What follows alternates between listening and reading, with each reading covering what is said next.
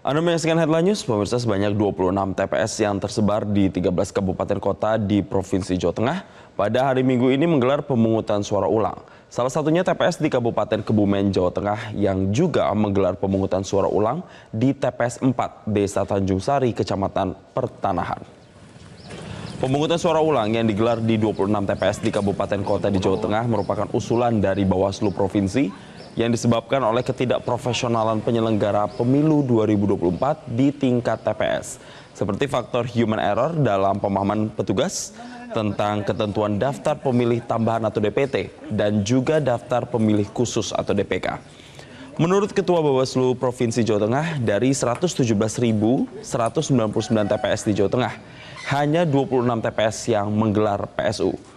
Dalam pemungutan suara ulang yang digelar di TPS 4 Desa Tanjung Sari, Kecamatan Petanahan, Kebumen, juga dijaga ketat oleh personel kepolisian.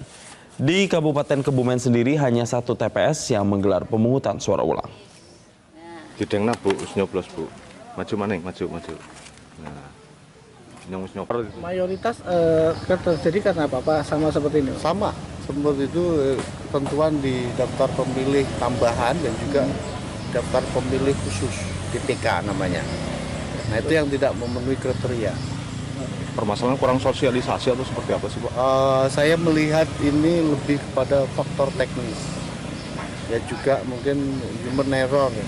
Karena kan memang betul di di satu TPS itu kita tidak bisa prediksi.